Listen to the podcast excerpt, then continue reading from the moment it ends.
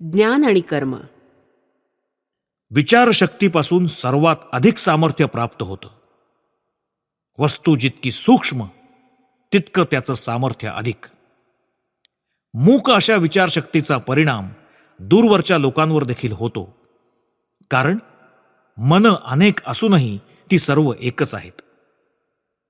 विश्व हे कोळ्याच्या जाळ्यासारखं आहे आणि निरनिराळी मनं ही कोळ्यासारखी आहेत. विश्व हे त्या विश्वपुरुषाचंच दृश्य रूप आहे. आपल्या इंद्रियांद्वारे गोचर होणारं त्याचं रूप म्हणजे हे विश्व. हीच माया आहे. म्हणून जग हा एक भ्रम आहे. म्हणजे सत्याचं अपूर्ण दर्शन आहे. सत्याचा अर्धवट आविष्कार आहे. सकाळी सूर्य लाल गोलक दिसावा त्याप्रमाणे. अशा रीतीने सर्व वाईटपणा आणि दुष्टपणा म्हणजे केवळ दुर्बलता होय. चांगुलपणाचं ते अपूर्ण दर्शन होय. सरळ रेषा अनंतपणे वाढवली म्हणजे तिचं वर्तुळ बनतं. चांगल्याचा शोध करता करता शेवटी आपण आत्म्याकडेच परत येतो. मीच सर्व गोष्टींचं रहस्य आहे. मीच ईश्वर आहे. मी शरीर आहे. मी जीवात्मा आहे. आणि मीच विश्वाचा प्रभू आहे. मनुष्यानी नीतिमान आणि पवित्र का असावं? कारण त्यामुळे त्याची इच्छाशक्ती दृढ होते. आपलं खरं स्वरूप प्रकट करून इच्छाशक्तीला जे जे दृढ करतं ते ते नैतिक आहे. आणि याच्या विरुद्ध करणारं जे काही आहे ते अनैतिक आहे. देशागणिक प्रत्येक व्यक्तिगणिक नीतीचा मापदंड बदलतो. नियमांचं दास्य शब्दांचं दास्य इत्यादी दास्यावस्थेतून मनुष्याने सुटका करून घेतली पाहिजे. सध्या आपल्याला इच्छा स्वातंत्र्य नाही पण जेव्हा आपण मुक्त होऊ तेव्हा ते आपल्याला प्राप्त होईल. या अशा तऱ्हेने हे जगत सोडणं हा खरा त्याग होय. क्रोध दुःख हे सर्व इंद्रियांमुळे प्राप्त होतं. जोपर्यंत त्याग अंगी बाणत नाही तोपर्यंत आत्मा आणि त्याचे विकार हे भिन्न असले तरी ते एकरूप होतात. आणि मग मनुष्य हा तात्काळ पशु बनतो. त्याग अंगी बाणवा. मला एक शरीर होते मी जन्माला आलो मी धडपड केली आणि मी मरण पावलो. किती भयंकर आहे हा भ्रम. मी शरीरात कोंडला गेलो होतो आणि मुक्तीसाठी तडफडत होतो. हा विचार किती भ्रामक आहे. त्याग करावा याचा अर्थ आपण सर्वांनी बैरागी बनावं असा आहे काय? मग कोण दुसऱ्याला मदत करेल?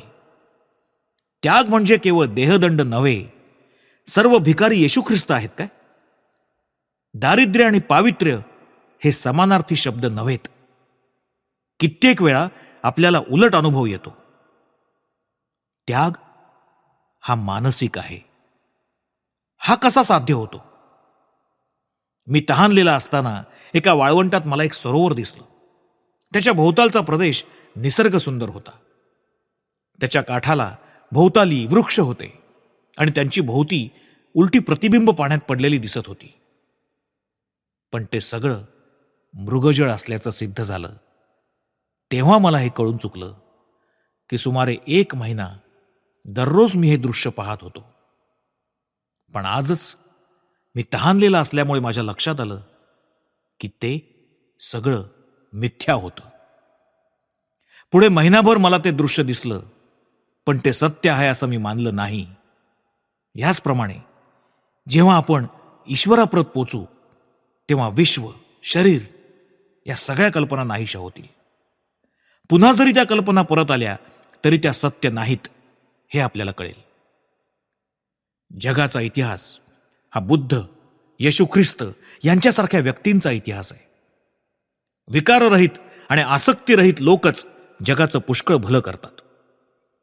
येशू ख्रिस्त एखाद्या घाणेरड्या वस्तीत उभे आहेत अशी कल्पना करा. ते त्या दुःखाच्या पलीकडे पाहू शकतात आणि म्हणतात बांधव हो तुम्ही सर्व दैवी स्वरूपाचे आहात. त्यांचं कार्य शांतपणाने चाललेलं असतं. ते दुःखाची कारणच दूर करतात. आपण करीत आहोत ते कार्य म्हणजे एक आभास आहे याचा जेव्हा तुम्हाला प्रत्यक्ष साक्षात्कार होईल तेव्हाच तुम्ही जगाच्या कल्याणासाठी काही करू शकाल. तुमच्या कार्यात कर्तेपणाची जाणीव जितकी कमी असेल तितके तुम्ही कार्य अधिक चांगलं करू शकाल.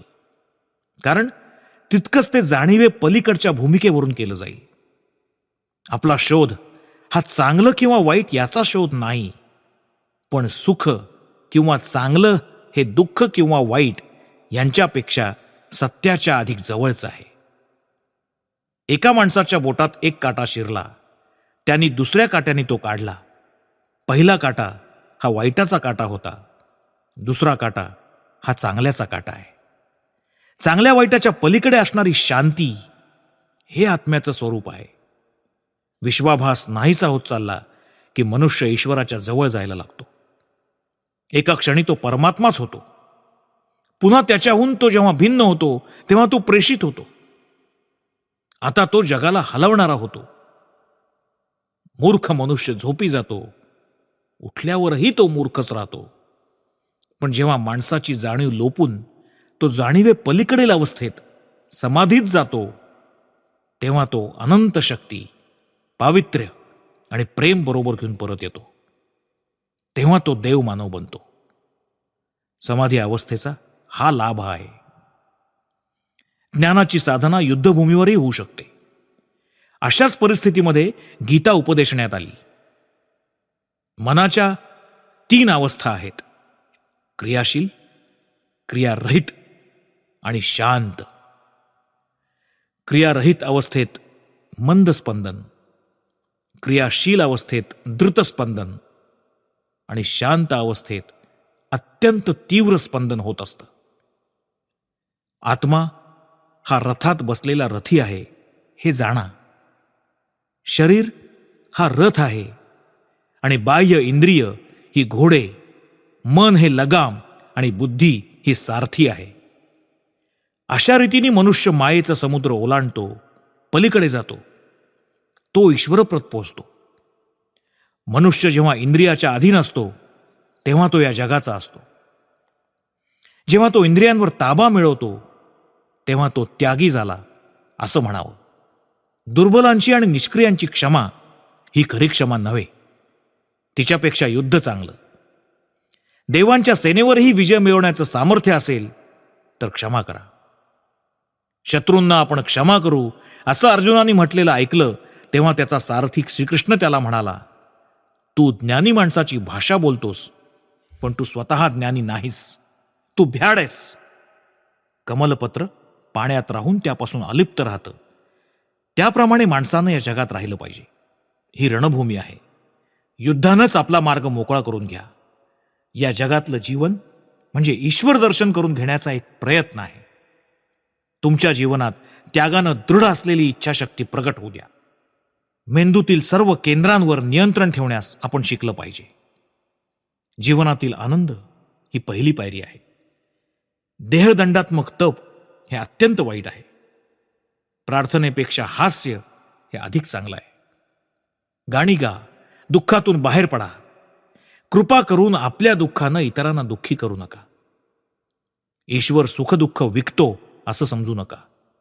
आपल्या भोवती फुलं सुगंधी द्रव्य सुंदर चित्र असू द्या. साधू संत निसर्गातील आनंद लुटण्यासाठी पर्वत शिखरावर जात असत. दुसरी पायरी पावित्र्य ही आहे. मनाचं संपूर्ण नियमन करणं आणि त्याला वळण लावणं ही तिसरी पायरी आहे. सत्य आणि असत्य यांचा विवेक करा. ईश्वरच केवळ सत्य आहे याचा प्रत्यय घ्या.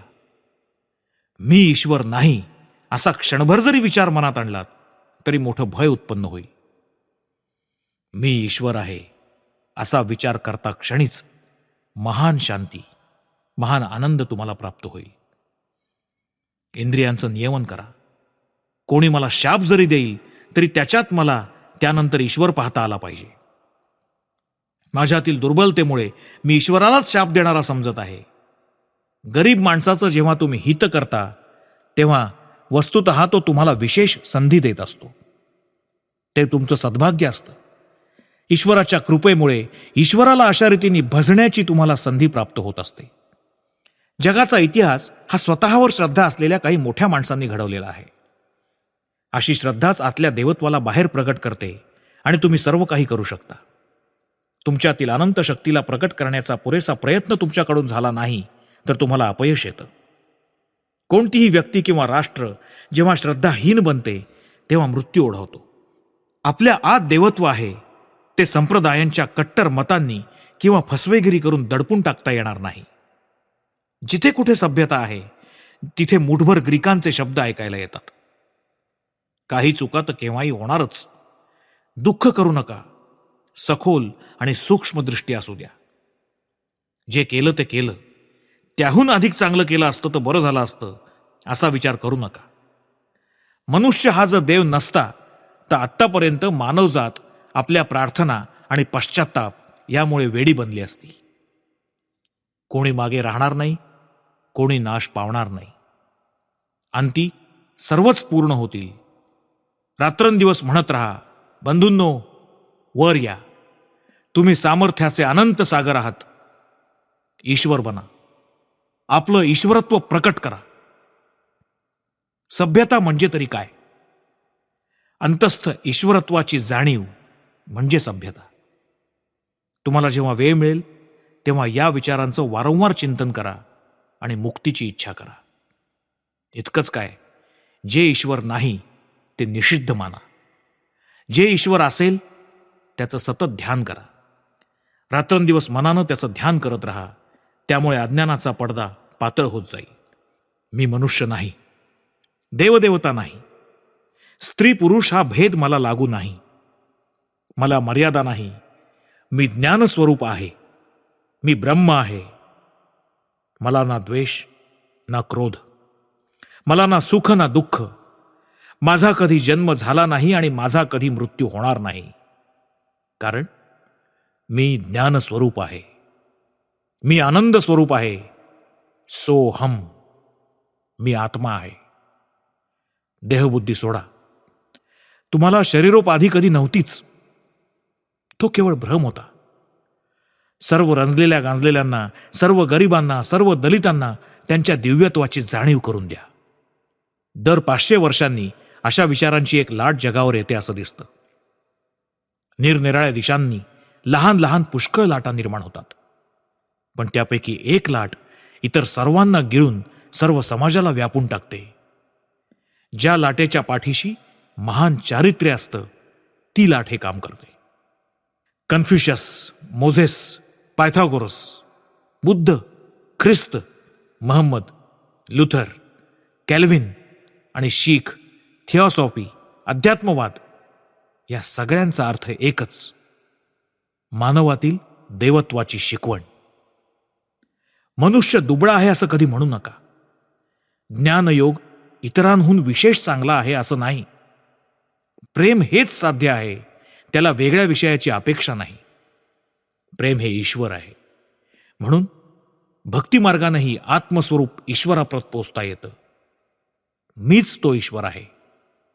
नगर देश विश्व किंवा प्राणी मात्र यांच्यावर प्रेम केल्याशिवाय मनुष्य कर्म कसं करू शकेल?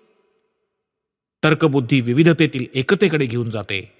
नास्तिक आणि अज्ञेयवादी यांना सामाजिक हितासाठी कर्म करू द्या. अशा रीतीनेच ईश्वरप्राप्ती होईल. पण एका गोष्टीची तुम्ही काळजी घेतली पाहिजे. कोणाच्याही श्रद्धेला धक्का लावू नका. कारण तुम्ही हे जाणलं पाहिजे की धर्म हा केवळ मतात नाही. ब्रह्म होणं ब्रह्म साक्षात्कार करून घेणं यातच धर्म आहे. सर्वात खालचा माणूस पशुसदृश आहे. सर्वात उच्च माणूस हा पूर्ण स्वरूप आहे. या दोहोंच्या मध्ये असणाऱ्या सर्वांना ध्वनी वर्ण मत विधी अनुष्ठानं यांच्या सहाय्याने विचार करणं भाग आहे. तुम्ही मूर्तीपूजक नाही असं केव्हा ठरेल? मी असं जेव्हा तुम्ही म्हणता तेव्हा तुमच्या मनासमोर शरीर येतं का नाही? येत असेल? तर तुम्ही अद्याप मूर्तीपूजक आहात. धर्म म्हणजे बौद्धिक बडबड नव्हे तर धर्म म्हणजे आत्मसाक्षात्कार. तुम्ही जर ईश्वराचा केवळ विचारच करत असाल तर तुम्ही मूर्ख आहात. अज्ञ मनुष्य प्रार्थना आणि भक्ती यांच्या साह्याने तत्वज्ञानाच्याही पुढे जाऊ शकतो. ईश्वराला जाणण्यासाठी कोणत्याही तत्वज्ञानाची जरुरी नाही. इतरांची श्रद्धा विचलित करणं हे आपलं कर्तव्य नाही. धर्म म्हणजे प्रत्यक्षानुभूती होय. सर्वात महत्वाची गोष्ट ही की सर्व बाबतीत प्रामाणिक राहा. बाह्य विषयाशी तादात्म्य पावल्यामुळे दुःख उत्पन्न होतं.